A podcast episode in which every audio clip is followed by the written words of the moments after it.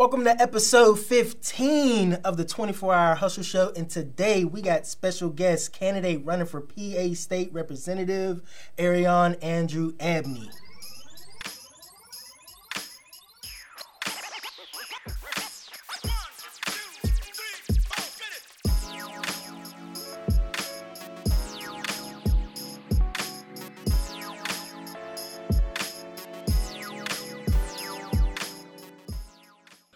To the 24 Hour Hustle Show. I'm your host, Anthony Freeze, and today we got special guest Aerion on the show. Uh, it is definitely a privilege and an honor to have you on. I've seen a lot of the work that you've been doing uh, via social media, um, and we also have a lot of mutual friends. So uh, when I got the opportunity to finally meet you, I was like, definitely got to get this guy on the show. Thank you, thank so you. uh, I appreciate you, Thank coming for on. having me, man. A, it's a pleasure to be here. It's an honor to be here. 15 episodes in. So Yeah. congratulations to you Appreciate it. for all the hard work and effort and dedication you're doing to um, create this platform for people to be able to tell their stories and tell what's going on. Absolutely. So yeah, I'm, I'm definitely excited to get into this conversation with Sure, you. that's good. Um, because uh, I know when we sat down before, um, the conversation was great. I loved it. Um, I felt the chemistry was definitely high. So I'm definitely excited to get into this with you. Absolutely. So uh, how's uh, everything been going the past couple days for you? How's everything going as far Very- as running as a candidate? very very busy, very Uh-huh. busy as you can imagine. You know, we have a we have a lot going on right now. I know if anybody who knows me and kind of knows my background and my history knows that you know since my you know entire adult lifehood, I really decided that I wanted to dedicate my life to a life of service. Mm-hmm. right? And so whether that is my time when I would do community service um, out into the different neighborhoods, to my time when I worked in government and I did constituent services, to my experiences in philanthropy, and I'm a philanthropist and giving out over a million dollars in grants all across Allegheny County to different nonprofit organizations, to my time doing um, community organizing and creating the first ever um, community and police relations sporting event in the city of Pittsburgh ever. Nice. Um, you know, so so for me, I've always been about trying to improve the quality of life for people in the community, and so this is just another extension of that. This is a, an opportunity for me to kind of continue that um, experience. And so, as you mentioned, we did launch a campaign for state representative mm-hmm. uh, for the 19th legislative district. Um, so if, uh, it includes neighborhoods. If anybody lives in the Hill District or uptown, downtown, go over to the north side, Manchester, Mexican War Street, Central North Side, Brighton, Brighton Heights, uh, Perrysville South, Perry Hilltop. Um, then over to the south side, it has neighborhoods like Beltzhoover, Knoxville, Allentown, Arlington, parts of Oakland, Oak Hill, and then all of Hazelwood. Nice. So if you know anything about those neighborhoods, it's a very eclectic Mm. district, um, very diverse. It crosses all three rivers. Um, but you know, as we've been going around and talking to people um, throughout the neighborhoods, a lot of things that that we've been hearing is that you know, as Pittsburgh is going through this this shift and this change in its identity and kind of what it's going to be for the next five or ten years and into the future, you know, a lot of people are looking for some real leadership to be able to take us in, into that future. Mhm. And so for me, I saw this as you know an opportunity to step up to the plate, to use some of my experiences that I, that I've had in philanthropy and politics and things of that nature and social work Mhm. to take on that leadership role and kind of move people forward, move the district forward. Nice. And leadership is definitely a big key in that. Absolutely, Um, it matters. I- oh yeah, it definitely Leadership does. I'm, I'm a big uh, proponent of leadership and Mhm. you know and being able to inspire people to do good and just Mm-hmm. be able to provide for the community and and I- and I, I what I really like what you're doing is you're actually putting in the work and doing it. Um, which is one of the things that I've noticed about you, and um, I, I love to surround myself with people that are trying to do good, uh, not only just for themselves but for the people around them Absolutely. um, because uh, those those those things tend to come back to you when you do good uh, and you provide a good service to other people. Those good things come back to you. Real, Oh yeah. yeah, absolutely. it, it's a real I thing. it, Um, so uh, yeah, I mean, so 2018 is looking big for you. Yeah, I, I can say yeah, that for sure, and uh, I'm. I'm excited about it. Um, seeing that. how it pans out. So um, like I like to do on uh, every episode of the show, I always like to find out the origin story of somebody and just find, figure out where they've come from, what it, what's inspired them, what's influenced them, because um, because there was a point in time where you weren't doing all these different things. Not at all. You know what I mean? Wasn't even on my radar. It wasn't even a thought. so uh. I, I and I know for me, um, I didn't always you know think about doing media or doing a show and things like that. So there's different things that influence people throughout the years that that makes their uh, decisions on what they want to do or become and, and things like that. So you know, tell us your story. Uh, you know, all the way back to the beginning, and you know, tell us a little bit about yourself, some of the things that in, has influenced you, and uh, how you became to who you are today. Yeah, so I, I am actually a transplant here to Pittsburgh. I'm not originally from here. I'm from the east side of Pennsylvania, uh, Philadelphia. Okay. From Philly, West We Philadelphia. won't hold we won't hold that against you. West Philadelphia. Born and raised Yeah, yeah, yeah. You know, on the playground. Yeah, I'm You- sorry. You, know, no, no, it's cool because you know what? When I go and I speak to um, like high school students or like, Uh-huh. grade school students, I always do that on purpose to Uh-huh. see if they still are going to like respond to Yeah, it. yeah. And, and, like to my surprise, they they get the song and I say, "I'm from West Philadelphia." They're like, "Whoa, and raised," and I'm like, "All right, I'm not that old. Okay, good. I can still You're like people still know what the Fresh Prince is. I can still connect with them. I Right. connect with them. So so yeah. So I, I was I'm from uh, Wynnefield. It's a neighborhood in Philadelphia. It's called Wynnefield. Um, I am uh, the youngest child, so it's my mom, my dad, and, and my older sister. Um, I, I would say we grew up. Um, we didn't grow up with a silver spoon in our mouth, um, but we also didn't grow up in abject poverty Mm. either. So it kind of was this ebb and flow of experiences of good times um, and then hard times um, as well. And you know, I, I look around and I think about, you know, for for me, I had the fortune of being able to go to private Catholic school, me and my sister, Mhm. all our life, and I think that definitely um, has played a, a, a role in the foundation for who I am today. And while while I was there, I didn't really like it, right? Okay. I, I, Why com- is I complained to my, my parents because I was one of maybe like five black people Okay. people who look like me. And and throughout my K through 12 experience, I only had one African American teacher, a woman African American teacher. Really. Right, so I never really got to see people who looked like me, but I lived in a community where everybody looked like me. Mhm. So all my friends that I would play with in the street or football practice, or track practice after school, I would I would see them just during those times, but I wouldn't see them, you know, during the during the school time. Mhm. So so for me, it was sort of a challenge to sort of find my identity, being one of a few few black people. But you know, I, I look back, you know, everything hindsight's twenty twenty. So you look back at it in retrospect. One of the things that it, it did for me was it instilled a lot of discipline Mhm. in me because we had nuns Mhm. at, at, at our school. Um, but it, it also allowed me to interact with people who didn't look like me Mhm. and be able to um, be comfortable interacting with someone um, who didn't look like me so that when I became an adult, it wasn't like a, a tensious kind of relationship or experience for me. So, I, you know, I during the time I complained about when I talk to my parents now, I'm like, you know, I, I appreciate it. I'm, Yeah. I'm grateful. um, and so, you know, I, I would say on paper, we probably were like that lower middle class kind of um, thing, but in reality, we were probably like working poor Mhm. right? So my mother was very um, smart in the sense at an early age she understood the power of like land and ownership and, and real estate, Mhm. and so she didn't have a lot of cash, but what she did have was really good credit, Mhm. right? Yeah. She had really good credit. And she still does, and so it, for for me, that's why I take my credit so seriously because she instilled the importance and, and told me that credit is king in this society. Credit is more is more is like gold. It's more powerful than than cash. And so she was able to take out mortgages and loans to be able to own like two or three properties where that she rented out. Mhm. So while that money would come in and then it would go to the bank, some of that leftover money that she was able to get, she was put towards our tuition Mhm. for us to offset some of the costs for, for my sister and I. Um, so I'm, I'm, I'm forever um, grateful grateful for that. And then you know it's it's funny because when we grow up, we grew up, we didn't have cable, right? We didn't have Mm. cable TV, and I was like one of the only kids in my school that didn't have cable. One because I went to this private Catholic school. Right. So when I would go over to like their houses, like, oh, Nickelodeon. what is this? You're like, what is this Nickelodeon you speak this is of? Cool. This is cool. But but I, I I can remember going to one of my friends' house, Caucasian friend, and out in the suburbs. I'm just looking around. It's like. It's, it's, it was a different world. It was like they got two car garages. One has a Mercedes in it. The other one has a BMW. Mhm. You know what I'm saying? They got this big old this big old yard, and I'm like, okay, this is different. This is a different kind of lifestyle. Mhm. And I'll never forget. He maybe fourth grade. He came over to my house, and we're in the city, and we're sitting on the porch. It's him, myself, um, and my mother. And he goes to my mom. He's like, Miss Dawn, um, are, are we in the city? like, but like the, the way he said it is like like he heard horror stories about it. He was like, we're in the city. He kind of looked around. I'm Right. and I'm like, what, is, is Yeah, this, what's this the home? big This deal? It's Yeah. not that big of a deal.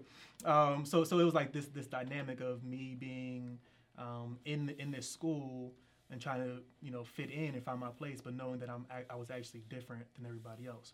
But I, I, I remember you know on several occasions where you know we would be in the house just watching. You know, on a Friday night, I don't know if you remember TGIF. Oh yeah. It's come on ABC, right? Oh, so, yeah. so we didn't have cable, so that's all. That's all that we, Right. we watched. It was, you know, probably like Family Matters or Yeah. Funny Song Video or something like that. Uh huh. and I, re- I remember um, Dinosaurs. yeah, yeah, yeah. yeah. Boom. Throwing back the retros. Yeah.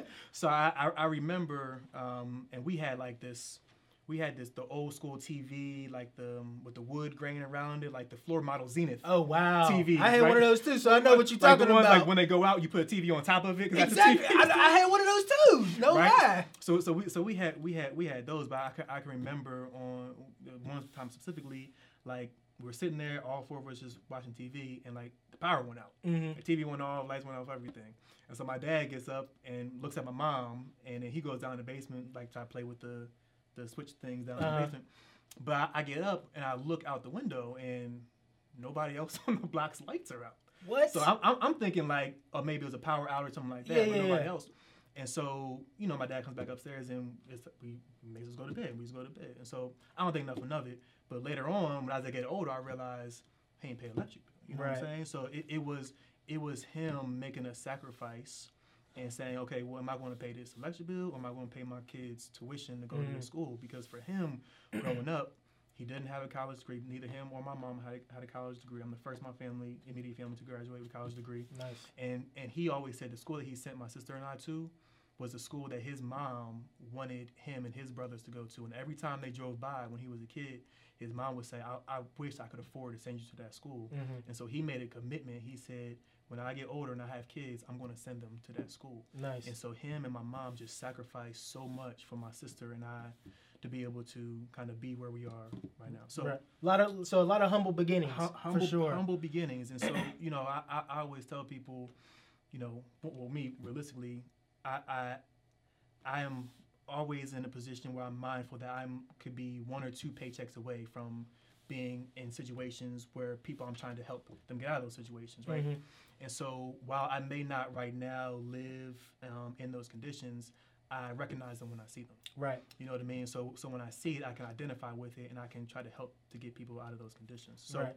so for me, so fast forward a little bit, child grew up, and I ended up coming to Pittsburgh um, in 2006. I graduated. Actually, real quick before we get, uh, Okay. get there, who was like some of the people that influenced you in your life to you know for the importance of like education and what made you to make the decision to get into social work Yeah. when you uh, did come to Pittsburgh? Yeah, so education has always been part and parcel of my life, right? My dad used to always say, my dad was big in, into athletics. Mm-hmm. Um, my dad plays um, semi-pro and uh, like a year of pro football. Like he was on the scout team Oh, okay. the Jets, right? So he was always always in, into sports, but he always used try to get my sister and I to use sports as a medium, a platform to get an education, Right. right? So he he would always say education is the great equalizer in a society.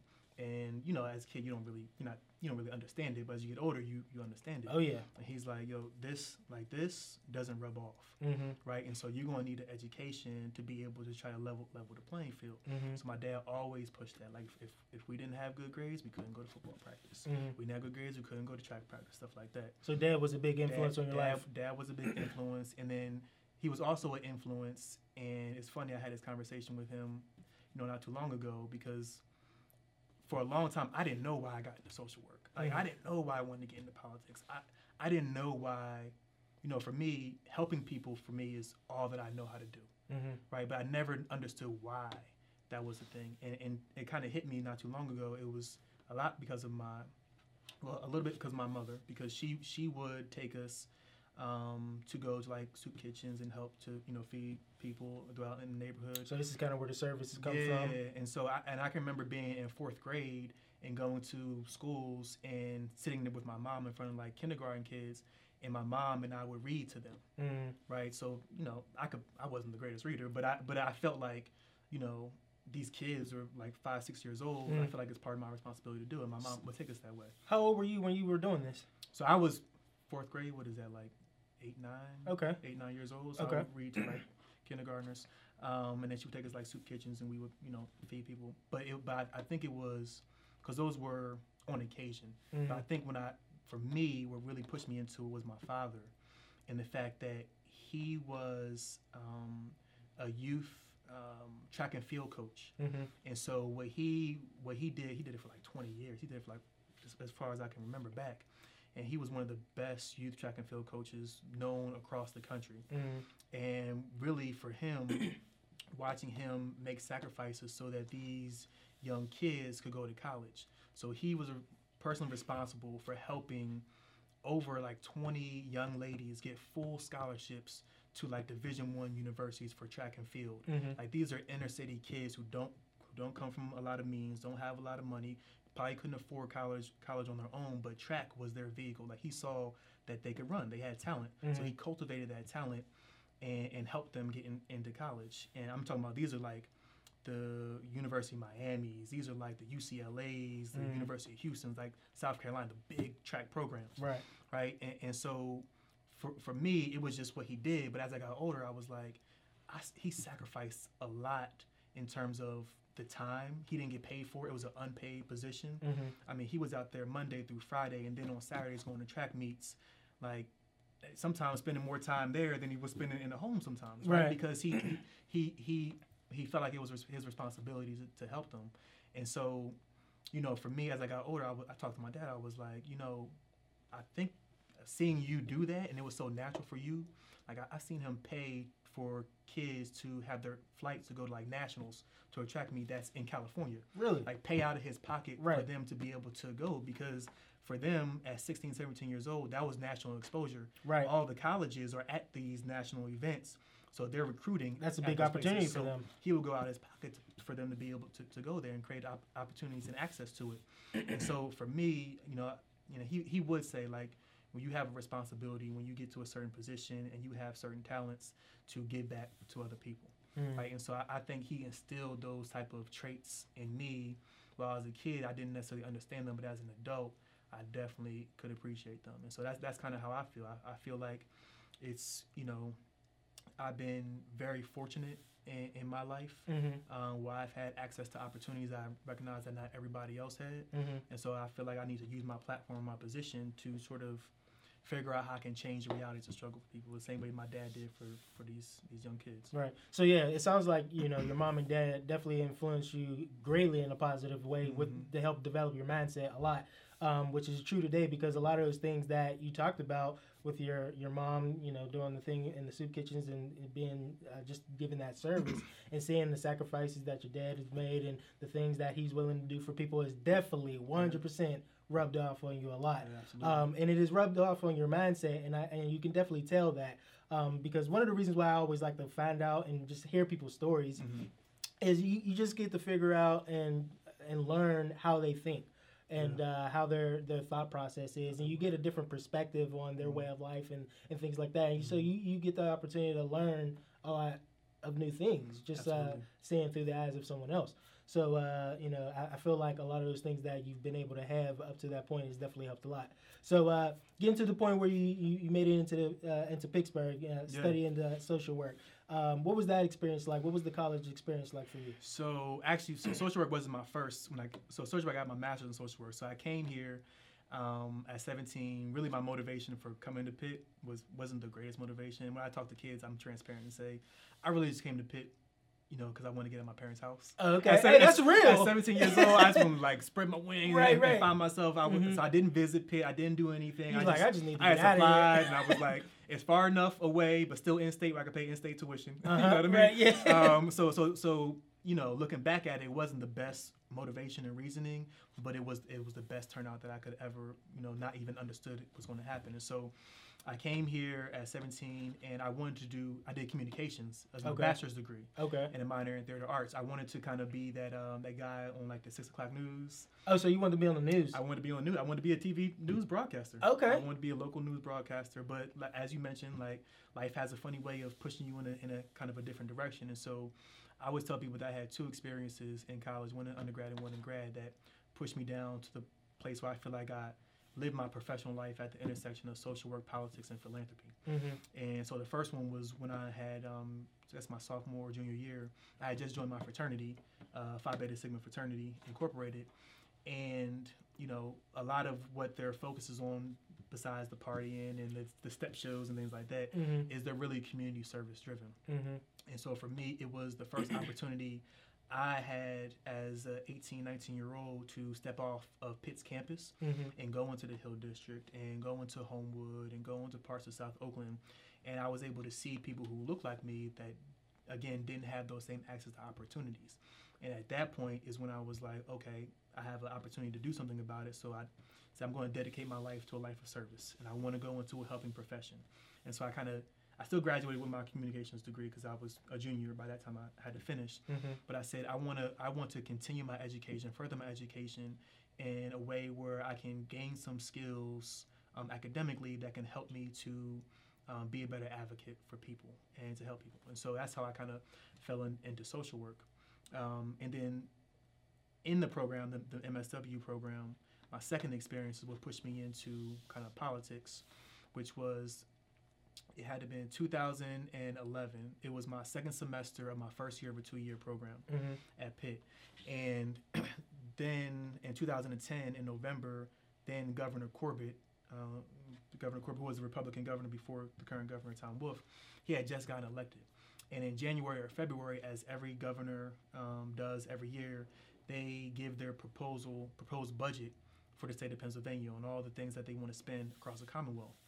And one of the first things that he said he wanted to do was cut the budget for higher education for colleges and universities. And all Mhm. the college universities across the state were in uproar. Mhm. And for me, it was like a it was like it was almost as if like God wiped the crust out of my eyes and I could see for the first time like realize that there are people who are in these positions who don't look like us, who don't think like us, who don't understand what we're going through, our plight, that are making decisions every day about our quality of life. And for me, I realized that that budget cut to to Pitt meant that my tuition was going to go up. Mhm. And so it impacted me directly, which meant that somebody who graduated from that program just a year before was going to get the same degree I was going to get, but they're going to pay less for it. And I Mhm. didn't think I didn't think that was right. So that's kind of why I, I, I realized that I wanted to at that point either put myself at the decision making table or as close to the decision making table as I possibly can. So that was one of the so that was one of the seeds that kind of uh, inspired inspired you to go in that Yeah, direction. and, and then trying to trying to marry and bridge this gap between social work because I'm, I'm a social worker at heart. Mhm. Like I, I want to help people, and social work and politics, Mhm. and kind of. And when I would tell people I'm a social worker who's working in politics, they're like, those two don't make any sense. like social work is about actually helping people. Politics is about all this nonsense that goes on that we see on, on TV. But for me, they're both helping professions, and the way I bridge the gap is, is realizing that in social work, you're you're an advocate. You're an advocate for your clients. You're an advocate for the people that, that you serve, and and and politics is a helping profession too. Like I see politicians or elected officials, if they do it the right way, they are social workers with a different level of influence Mhm. because you represent people. You are their eyes and their ears and their voice um, in, in certain realms and certain aspects. And so you are an advocate for the people that you're supposed to represent. So that's how I kind of try to bridge the gap. And I just, you know, realized how policy impacts people's everyday life. Mhm. Right? I, and I talk to people and they're like, oh, I don't like politics. I don't, I don't like to get into it. You know, it's messy, it's this, it's that, which it is.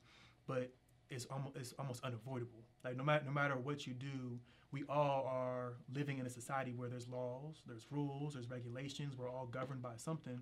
No matter what industry you're in, policy is going to impact that in some way, shape, or form. Mhm. And so just try, just trying to you know make that connection and realizing that for me as a social worker, looking at it from a macro perspective, macro level social work, policy fits within that because you're putting out policy prescriptions that's going to impact a large group of people. So that's kind of how I, you know, got into the social work and um, politics. And so there was a moment where I, you know, I just needed to step away from politics for for a time. Mhm. So I and why worked- is that? You know, I loved um, when I was in it. I loved being able to ha- help people who felt like they couldn't help themselves or they exhausted all their options, and I could do something as simple, you know, as pick up a phone and call somebody and get their situation solved. And to them, I like saved the world, but Mhm. to me, I was just doing my job. So I love that that piece of it Mhm. um, but I didn't like the politics of politics. Yeah. right. So they, they say it's like um, it's like making sausage, right? So you know, Yeah, I people, remember you saying this yeah. before. So so so people like the you know you grill sausage up, you, you eat it, it, the flavors, it tastes good. But if people really knew what went into making a sausage, Mhm. they would have a second. They would think twice about actually eating it because it's all that nonsense. So in politics, there's a lot of backdoor deals. It's a lot of behind the scenes negotiations. Sometimes things are already determined before they even come to the public, right? And so so for me as a social worker, it was challenging to see to see stuff like that and, and you know to sort of have my moral compass challenged was, Mhm. was difficult for me. So I had to take a step back. And I said, okay, I want to challenge myself in another kind of arena. And that's how I, I kind of fell into philanthropy. Mhm. And so I worked as a program officer for three, about three and a half years Mhm. at a local foundation where I was able to continue my passion for people and, and social work, but from um, a, a less direct service type, type of way. Mhm. So as a program officer, I was responsible for giving out grants, as I mentioned earlier, to different nonprofit organizations and particularly African American Mhm. organizations here in Allegheny County to help them carry forth their mission, um, to provide them with the resources that they need to provide direct services to the community. Mhm. So it, w- it was a very a very rewarding experience. Um, it allowed me to understand how much of a role uh, philanthropy plays in Mhm. Western Pennsylvania. Mhm. There's millions and hundreds of millions of dollars just to get circulated ar- around um, here, and you know it was a, an invaluable experience for me. And so I want to take all of those experiences um, that I've had, and then kind of come back full circle to to the politics, especially because you look at what's going on in the climate right now um, in our society, not just at a federal level, but even here um, locally in Pittsburgh. There's a lot of um, change that's happening. There's a lot of shift shifts that are going on. Mhm. And I think that we again need people who are willing to one challenge the status quo Absolutely. um, that that exists here in, in Pittsburgh. You know, I, I always tell people I'm not afraid to shake up some trees Mhm. because sometimes they, they need to be shaken up. Mhm. Um, and, and and two, you know, provide people with um, representation that actually works for them. Right. You know what I mean? So, Yeah. So real quick, so what was it about? What or what was the best experience that you got out of doing the philanthropy? um, you know, being able to give a grant to an organization and then being able to come back like as the grant is kind of cycle is ending Mm-hmm. and being able to see the impact being able to actually do site visits and see the program and know that you know i had a role in you know approving this grant so they can have the funding you know you go to there and you see the kids running around having a good time they're in a Mhm. safe space or you see um, kids who are learning especially like young black kids who are learning like coding Mm-hmm. um, learning how to build websites, learning how to do apps and things like that. Um, or you see um, young kids who are, are learning like leadership development skills and Mhm. they're learning how to, you know, do a resume or learning how to do an interview and learning how to tie a tie. And, Right. and I, I think for me, just just knowing, and I don't I don't not the type of person where I want to take credit for anything.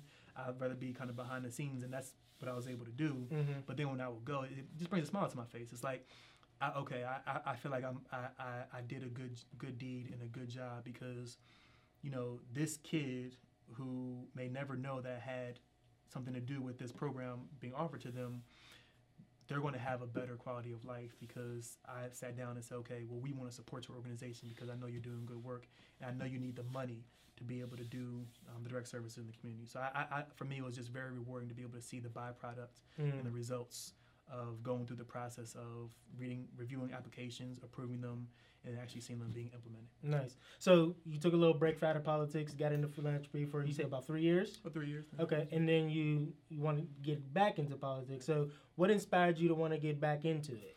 So, yeah, that's a good, that's a great question. So, and this this is a a, simple answer, and you know it's going to sound cliche or textbook, but it really is how I feel.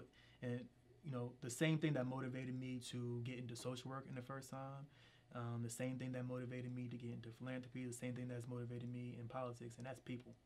You know what I mean? Yeah. That that that that really is being able to hear people's stories about the challenges and the struggles of reality that, that people are going through and knowing that okay i have a, a platform and a position and a sphere of influence where i can make somebody's life a, a little bit easier Mm. so for me it's like okay i'm always looking for what is that platform for me to, to do that Mm-hmm. right? And so for me, coming back and running for a state representative's office, I've, I've had some experience in working in the office um, like that, so I kind of understand how politics works here locally in Pittsburgh, Mm-hmm. as well as how it works at the, at the Capitol in Harrisburg.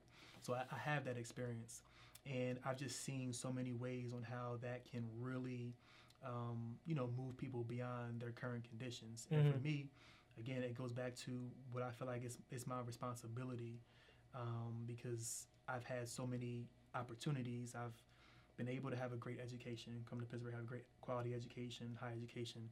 I've been able to always have gainful employment, Mm-hmm. right? I've, I've, I became a first-time home buyer at the age of 27, Nice. right? So not, and I, I realize that not everybody has those or has had those same opportunities.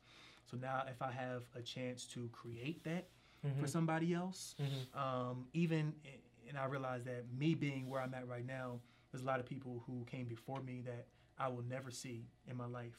People back, you go back to the civil era time, where um, um, or civil rights time, where people made sacrifices that allowed me to have these opportunities. So for me, it's like, okay, I need to sacrifice and do something so kids, you know, two generations from now that I will never meet So you can pay it forward. can pay it forward, can have a, a better life, and then they can. But for them to understand, like, I'm here because somebody else. I'm standing on somebody else's shoulders, Right. And so then, then they can continue to pay it forward. It's like it's a cycle. Right. So uh, something interesting. So for somebody that may be watching that may be interested in maybe getting into politics, uh, and they may be uh, kind of double dutching with it right now, they're not quite sure if they want to Yeah. get into it. Um, and you know, from you, you you got into it, you got out, and got back into it again. What would you say? Um, with somebody that is thinking about getting into politics, what do you think their their mindset should be going into it, or what are some good um, things that they should do to be able to get themselves into that into that line of work. So I'll, I'll say a, a, a few things. That f- first, I would say, um, know your intentions. Like don't Mhm. don't go into it for the wrong reasons. Right. If, you're not going, That's what I was kind of hitting at. if you're if you're not going into it to, to help people, one, one people can see through it. Mm-hmm. People can see if, if, if you're disingenuous. Mm-hmm. and you know d- don't think because you may have a degree or all that or you have certain experiences that it just automatically qualifies you for the position because the reality of it is when you when i'm going around talking to people and, and communities everyday citizens people don't care people don't care what you know until they know that you care Right. Right. Yeah. and so and so you can say i have all these degrees i have i worked at this place this place and i'm, I'm, the, I'm the person but if, if, they can't tell that you actually care enough to give a damn about them Mhm. they ain't to support you Right. so so don't go into it thinking that you, you know you're to you know gain this following or you're to be famous or you're to do whatever. If your intention is not pure, don't do it. Mm-hmm. One because I don't want I don't want to call you a colleague because Mhm. you, you, you're in the wrong profession. Right. Um, and then uh, you know after that I, I would say you, you're gonna have to have some tough skin. Mm. It's not it's not it's not for people who have thin skin or can't take can't take um you know some pushback or some ridicule or some critique or criticism because that comes with the territory. The the reality of it is when you represent a large group of people, you're n- every time you're not going to be able to make everybody happy. At the same time, there's always going to people be people who are going to be um, critical of you and they're going to call you out on it. Mm. Um, and so if you, if you can't handle that, then you're probably not going to be in the right profession. That now that is if you want to actually be the elected official and run for office. Mm-hmm. Now what I tell people is a lot of times when they think about politics, they think about just that one thing. But it's it's the same thing like in sports, right? And if if you want to be in sports, you want to be a basketball player or a football player, the chances of you actually making it to the league are, are like Very slim, to none Right. slim to none. But don't let that don't let that be your limited perspective. Like that's the only thing you can do in sports. You can do sports management. You can be a, a, athletic manager. You can be um, on, on on the radio or on TV and sports. So you can still be connected to it without having to, in having to be- without having to be the face of it, right? Right. So same thing with politics. I tell people, and, and, and this is you know, well, bothers. I don't say it bothers me, but it, it gives me some you know, cause for concern when I talk to people like, hey, do you, are you interested? Would you want to be, get involved in politics? A lot of times people find the first thing to do is find reasons why they don't want to get into it versus finding reasons why they should get into it. Right? A lot of people say, oh, I can't do it because of this, or I can't do it because of that. But they, they're thinking about me, you running for office. But you can be a, a legislative assistant. You can be a staff person for elected official. Where you don't have to be the face of it. You don't have to carry all the blunt or the blunt or the brunt of it. You can work on campaigns, right? So you can you can you know knock on doors for somebody that you believe in. Um, you can work on policy. So if you're one of those people who are like, you know, book smart people and, and you you still want to help people, you can write policies um, Mhm. for legislators. So there's there's different things with within government and politics that, that you can you can get involved in that aren't just being the elected official. And I will argue that so a lot of times the staff people of elected officials are really the ones who have a lot of influence Mhm. because um, a lot of times in order to get to the elected official, you have to go through their staff. Right? You have to have build relationships with their staff, and their staff kind of open access to the elected officials. So there's there's different things. If people are interested in it, my, my first recommendation would be to um, volunteer on a campaign. Mhm. Um, go, you know, find somebody that you believe in, what, what their vision and their mission is for the for the area that they want to represent, that you live in, and go knock on some doors and, and get to get to know people who are your neighbors, and then kind of get a feel for that, and maybe that will open up an opportunity for you to maybe intern for them or become a staff or something like that. So there, there's ways that you can kind of get into it and kind of like dip your toe in it to see if you, Yeah. like it, and then kind of back out if, if you realize it's not for you. Nice. Okay. So let's talk about your campaign a little bit. Kind of get into you know the portion of what you're doing now and uh, some of the goals that you're looking to accomplish at this moment in time. So how is the campaign going right now for you? The campaign is going very well, very well. We are, you know, exceeding, we're meeting and exceeding expectations um, right now, and you know, just trying to push forward. Um, and I tell people all the time, like, I I am not necessarily a politician. I'm a regular social worker, everyday person, and so the things that I want to see in, you know, in communities and neighborhoods are things that people want to see, right? We, we want to see good quality education for kids. We want to see um, you know, employment opportunities for people. We want to see good transportation. Um, we we want to see um, people being able to stay in their neighborhoods um, as development comes to certain areas. So Mhm. so so for me, it is being able to articulate that our vision for the district is the vision that, that people want, and we're offering representation, like I said, that actually works for people. So one of the big issues that that we're seeing right now is we're knocking on doors and going to different community events and talking with people is and and it's a Pittsburgh region thing as Mhm. well, not just in my in my district. It's this this challenge of um, you know people are fearful right now that they are going to get cleansed from their neighborhoods through the means of economics. Right, as development is coming to different areas and different segments and neighborhoods across the city, people are concerned that they're not going to be able to afford to live here. You know what I Mhm. mean? And, Yeah. and, and so, as Pittsburgh is shifting and it is um, becoming more of a meds and eds technology kind of yeah, town. definitely tech. Um, and, and you know, I, I tell people one of my things is I don't want to be in Pittsburgh in 10 and 15 years and we're, we're trying to a- answer the same questions, right? And, and Right. same challenges. And we have a Pittsburgh where half the people are living like the Jetsons and the other half are living like the Flintstones. hmm That's that's kind of what we have right now Yeah. right? Pe- people are people are really struggling, but other people are taking off and they're and they're catching that that wave, while others are getting left behind, right? And so, you know, for me, trying to think about this this um, cognitive dissonance or or tension between how do you build people and how do you build place at the same time, hmm right? Because it's it's complex um, and it's it's very nuanced. Right, me as a social worker, I'm always trying to build people. I'm always trying to give them the tools that they need to adapt to society. Mhm. But also, I I understand that um, neighborhoods need to be invested in. And a lot of times, these neighborhoods that are in my district just don't get the investment that other neighborhoods do. Mhm. So we want to invest in them. We want to build them up. We want them to look like they're in the 21st century. Right. Uh, we we don't want to have blight in our communities. We want to have businesses in, in there, but you know we also don't want to displace people Right. right? Because you, you, you, you look at displacement and gentrification, but you also have to take into consideration um, what that does for poverty concentration, hmm right? So when you move people who are low income because they can no longer afford it um, to other neighborhoods, then you start to have those neighborhoods then have that issue of everybody in there is low income or they're or they're impoverished. Right. And we, we know from data and statistics that when you have neighborhoods and communities that everybody is impoverished, you know, you start to have, you start to see more challenge. You start to see um, uh, the, the quality of education um, in those neighborhoods is not as good. The after school programming is, is not necessarily the same. Um, the, the rates of crime go up because people are, are, are don't have good education, so they're underemployed or they're unemployed.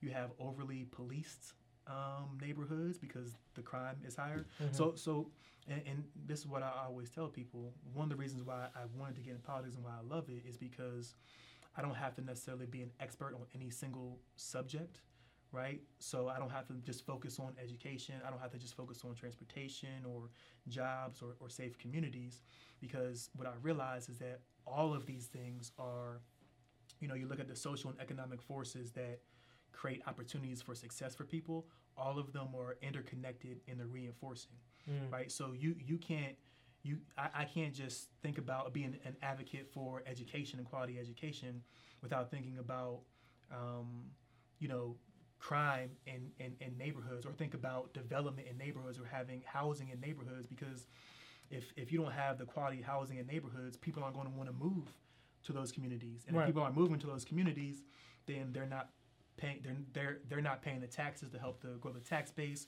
to go back into the public edu- education system or people are choosing to move out into the suburbs because they know that the education system is not as strong as it is um, in the suburbs as it is in, in it's not as strong in the city as it is in the suburbs Right. so all, all of these things are, are are connected you look at development when it comes to communities um, and you're building you know condominiums or you're building multi-purpose multi-use um, spaces you have you can't do that without thinking about transportation because you want to have it on the main transportation line so people can get to and from there. So all of these things, if your uh, your core competency is one thing, it's also going to be impacted by something else. Mhm. And in politics and being elected official, you kind of have your hand in all those things. So you can Right. kind of see that chessboard from like a, a higher view, so you can realize how to connect the dots and move the pieces around a little bit. Is there any one particular issue that you want to conquer in uh, over all the other ones that you feel like will benefit other people the most? it's it's it's uh, that's difficult um, to really say because I, I value every every issue Yeah, absolutely. that, that's at hand. But for me, I, I- think it goes back to for because education is so important to me. You know, I, I always say that education, quality education, should be ubiquitous, hmm. right? So it should be no matter what your zip code is, no matter where you live, you should be able to have a, a great quality education. So whether Right. you live in Upper St. Clair or you live in the Hill District, Right. you know what I mean? You you should have you know the newest technology. You shouldn't have outdated textbooks, right? Right. Um, you know, teachers should feel um, like the environment is comfortable for them to be able to teach. Students should feel like the environment is comfortable for them to be able to learn, hmm right? You don't get that. Like there's there's a disparity in, in, in some schools, and so for me, and- and I've been in in schools and the environment and the culture is you know it doesn't feel like it's it's one where learning is really um, being fostered, right? Because they're dealing with so many other issues, and so just trying to think about how do you invest in quality, you know, public education so that you know students who grow up in a certain zip code um, have the same opportunity as somebody who grows grows up in a zip code where they're more affluent hmm right? So somebody that, that doesn't have a lot of money doesn't necessarily is not forced down this pathway of not not having certain um, successes in life. And so for me, one of the big things is universal um, pre-K, full day pre-K, um, because you know you understand trying to get get to the kids early, hmm bef- uh, you know, Oh, yeah. be- before they start to like have certain perceptions or certain thoughts about you know who they are and, and, and what's You want to start to mold that in Yeah. great, good influence Yeah, on them. and so you want them to enter into kindergarten and first grade socially, emotionally, cognitively um, prepared. And so, you know, quality education for me, you know, I understand how it was so- it was so vital to my success and me being where I am and accomplishing things that I've been able to do. That I, I think that we need to invest in those type of educational opportunities where kids can be able to have. Um, you know, be whatever they want to be. If they Mhm. want to be a teacher, they can be a teacher, right? But that also means that we need to support the teachers who are in school so that kids can see people who look like them, Right. right? P- kids can, can, or, you know, for me, I always like to go out and speak to students at different schools and say, okay, look, you, you know, here, here are other career opportunities that you may not have even known existed. When I was their age, I didn't know what philanthropy was. Right. I didn't know what a, what a foundation was, um, but somebody exposed me to that, and, Mm. and I was able to use that to, um, you know, to do some really good things. So, just trying to think about how do we, you know, get to these kids at a young age so that their perception isn't controlled by what they just see in their environment. Right. They realize that you know they can be anything that they really want to be. Absolutely. So moving forward in like the next, you know, couple years, you know, Yeah. some of the big goals that you're looking to accomplish. Where do you see yourself in the next year, two years, five years from Well, now? hopefully, I'm a state representative. Right, exactly. That's- that's the big goal. That's the big goal. That's the big goal. State state representative. Uh-huh. Um, so so yeah. So so so for me, I, again, I want to continue down this this path of uh, government and politics, just because I, I understand the the impact that it that it can have. So, um, you know, and it, it's one of those things here that, especially in Western Pennsylvania, but I, I get this a lot of times, is that I'm too young to run or you know, it's supposed to wait your turn type of thing. I don't really, I don't really, um, it, it, that's not a, that's not a, a- model that necessarily fits well with me, right. right? And, and so, but I also hear a lot of times this false narrative that young people aren't interested in, in, in what's going on around us. We're really self-centered. We're in this instant gratification kind of society, and I kind of want to be the, the, the antithesis to that narrative. And I want to show that young people care about what's going on. They want to get involved, and hopefully, I can motivate and encourage other young people to say, okay, well, you know, because a lot of times we believe in what we can see, right? Out, Mhm. outside of religion, of course, we can believe in what we can see, but when you start to see people who look like you that are doing things that you never thought about, then it can motivate motivate you to do that. Um, so, so I want to kind of continue down this path in, in politics because you don't really see a lot of people who look like us Right. that are doing it. A lot of times, this this field and industry is dominated by older, gray-haired white men. Right. This is called this is called what it is. Yeah. Right. And, they, and but they get to make decisions about everybody. Right. So so so for me, you know, that is my, I, I guess for the uh, for the near future, uh, one to continue to my way down politics. Um, I, I would love to, you know, run for a higher office at some point if the opportunity presents itself. Like Western Pennsylvania has never had an African American state senator, right? Let alone never had an African American mayor Right. right? So you have you have places like down the deep south, like the most sort of Republican thinking areas, or that have had African American mayors of their cities. Mm-hmm. And Pittsburgh, who was supposed to be a progressive city, so they say, a progressive city, but progressive certainly it means something different to different people Mm-hmm. right? So it's supposed to be a progressive city, but you haven't had, um, you know, really the diversity, and not just in, in government and politics, but across the board in the for-profit sector, in the nonprofit sector. Pittsburgh is is this um, old boy network kind of town, and it's hard to kind of um, crack that that ceiling to get to get through.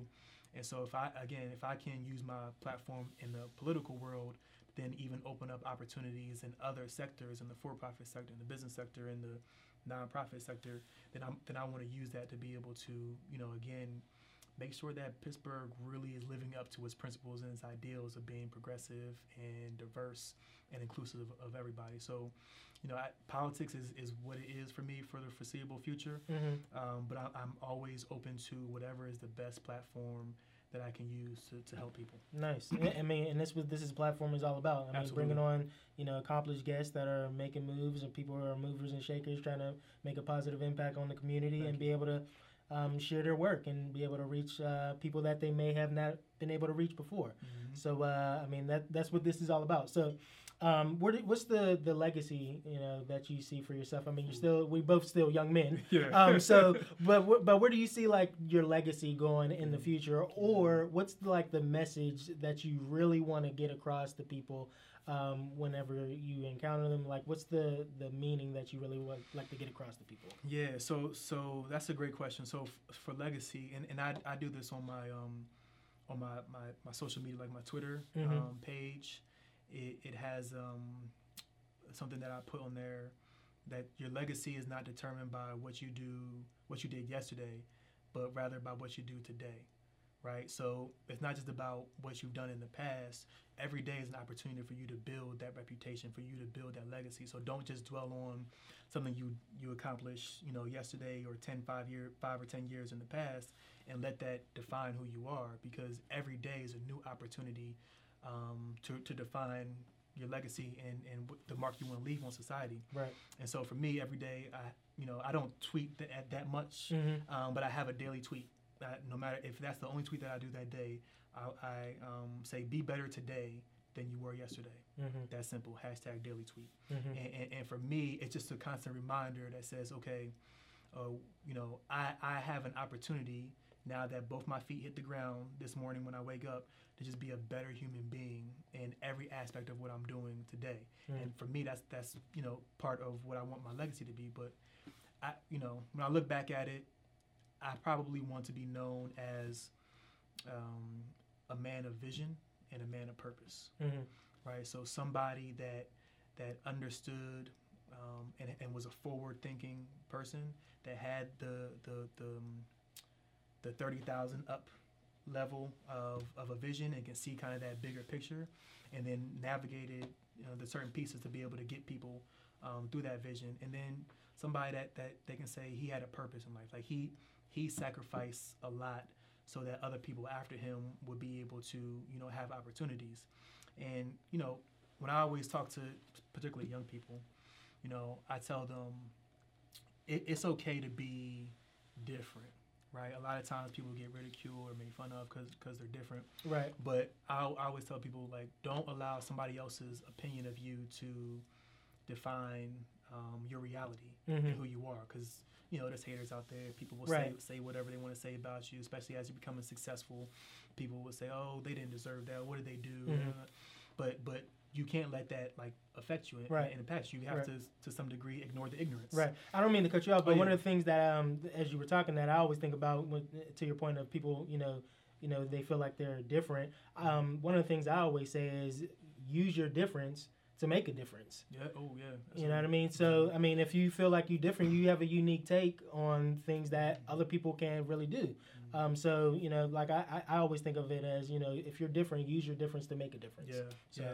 So I, I, I, really hope that people, when it's all said and done, that people will look back at my career, my what I've done, and say, you know, Aerion, he wasn't perfect, but he cared enough to give a damn about people. And you, Mhm. can, you can see it, see it through his actions. Um, and, and, and any advice that I would give to, um, and I give this to young people all the time, is, you know, keep a small circle. Right. That's Don't- interesting. Why is that? Keep a small circle, um, especially as you are kind of becoming accomplished certain things. People want to tag on to your success for, for the wrong reasons, Mm, I have noticed right? that as well. And so it, it's like, you know, it's almost like um, don't don't don't ride in the car and let somebody ride shotgun that ain't got no gas money. you know what I mean? Like they, they, they just want to they, they just want to go on a trip with you. They, Right. they want to get to your destination Right, with you, right. but they ain't, they, they ain't giving no, no gas money. So Right. it's like it's like surround just to surround yourself with people who are smarter than you, so you, you can learn from. But keep it keep it tight, and, and, and, and keep it in a sense where you know surround yourself with people who have just as much to lose as you do, who have something at risk that, that you do. Because if you if you're dealing circling yourself around with people who have nothing to lose, Mhm. they'll do they'll, they'll they'll make decisions that aren't in your best interest, Mhm. and and it'll impact you negatively Mhm. right? If, if they have nothing to if they have nothing to risk, then they're they don't understand kind of the the the effort and the time and the commitment that it takes for you to get where you need to be. Mhm. And so it's it's almost like you know we all go through stages of development in our life um, where you realize that at some point you can't do the same things you did in high school. Oh right? yeah, So you right. can't, so you, you can't be hanging around people. I mean, we all know people in our lives that Mhm.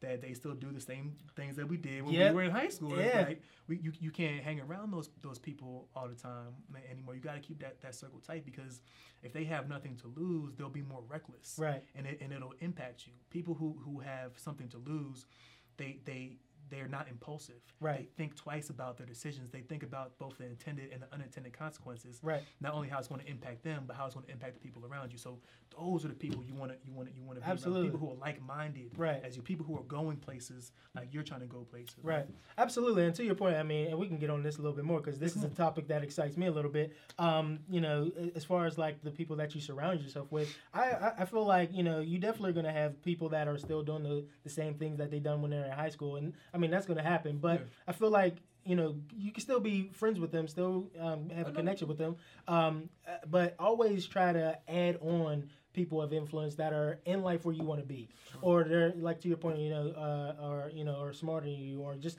they're just they have a um a, a big dream or Yeah. just a, a- greater thought process. I mean, one of the great things that I love about doing this show, a great benefit for me, is I get the chance to sit down with Yeah. great people and build up relationships and things like that. So uh, even just doing this, just uh, having an inner circle of people that are making big moves or just doing great things uh, and finding out what their mindset are and just bumping arms with those kind of people is highly beneficial. Absolutely. Um, I, I highly recommend people, you know, maybe even go to networking events or, uh, or even just, you know, maybe connecting somebody, uh, connecting with somebody on social media, um, and but do it the right way. yeah, yeah. Um, um, and and try to just build up relationships with people that are, you know, in life where you want to be, or just, you know, have a, a great mindset and just doing things uh, that you feel like you can collaborate with them with. So, um, you know, I, I love that a lot. Um, Yeah, so having uh, and, and it's always like six people. I mean, because when you said a small circle, and it's always like six people that influence you the most.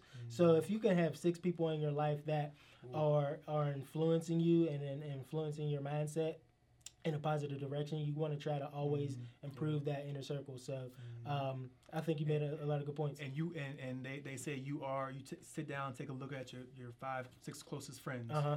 and if you think about it you are a combination of them you Absolutely. are, you are who you associate with Exactly. right and, and, and that that that is the, the one of the realest things and, and so for me me personally you know i'm always about growth right Mhm. so i i realized, so I'm, I'm getting married at the end of this year Oh, congrats. august 26th yep thank you thank you and so i realized that now that i'm in a committed relationship i have a fiance I can't necessarily go to the club every Saturday.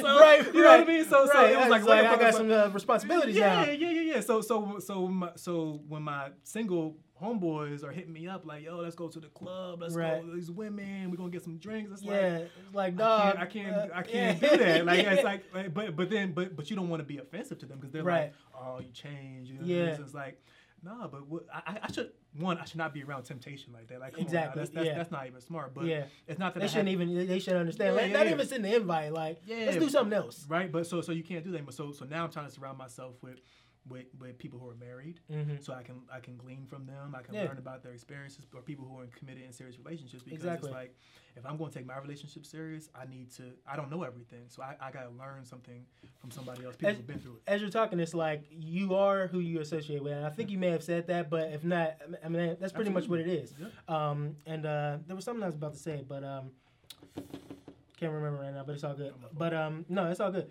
Um, but uh, yeah. Oh, now I remember. If I, I, one of the things that I said on a, a post on my Facebook not too long ago is like, if you wanted to make the biggest change uh, in 2018, the biggest thing you need to change is your association.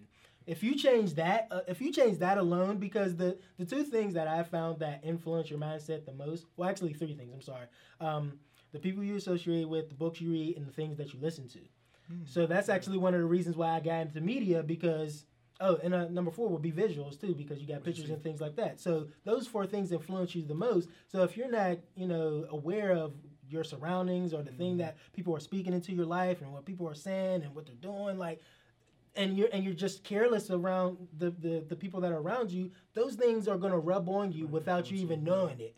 And so you, I mean, so if people want to truly make change in their life, they got to change their association they're around, or or just evaluate the people around them. Because uh, what I have found is that you know, uh, you you are the people you associate Yeah. with. So at the end of the day, so.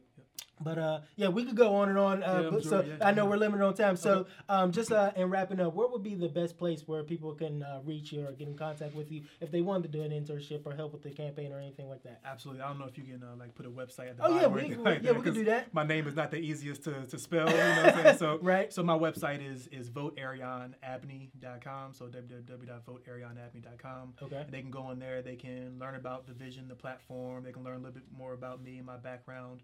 Um, they can sign up to volunteer. They can donate. Right, Take- yeah, we take, need take, that too. Take, takes money to Yeah. be able to do it. So they can donate. They can volunteer.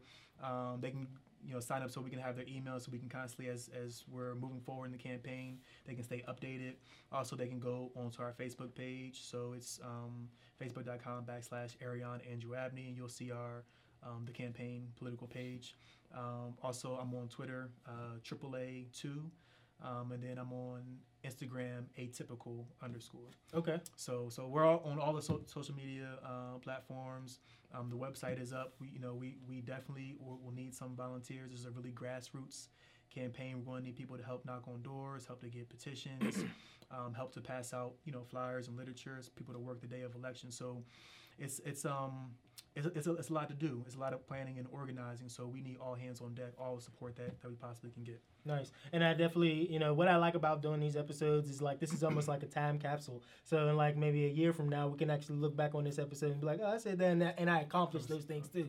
So um, um, we can definitely uh, in a year, two years from now, we can actually do a recap video. Okay. Um, and uh, see where you're at in uh, that point in time. So I definitely appreciate you being on the show. Freeze, definitely man, appreciate Freeze. the conversation. Um, I definitely want to be able to continue to build on this relationship and uh, continue to see your journey because uh, I'm definitely excited to see where you're going. So Appreciate um, I uh, appreciate um, the viewers that are watching too. Hopefully, um, people that are watching they get a lot of value out of it too. Absolutely. So uh, as we wrap up.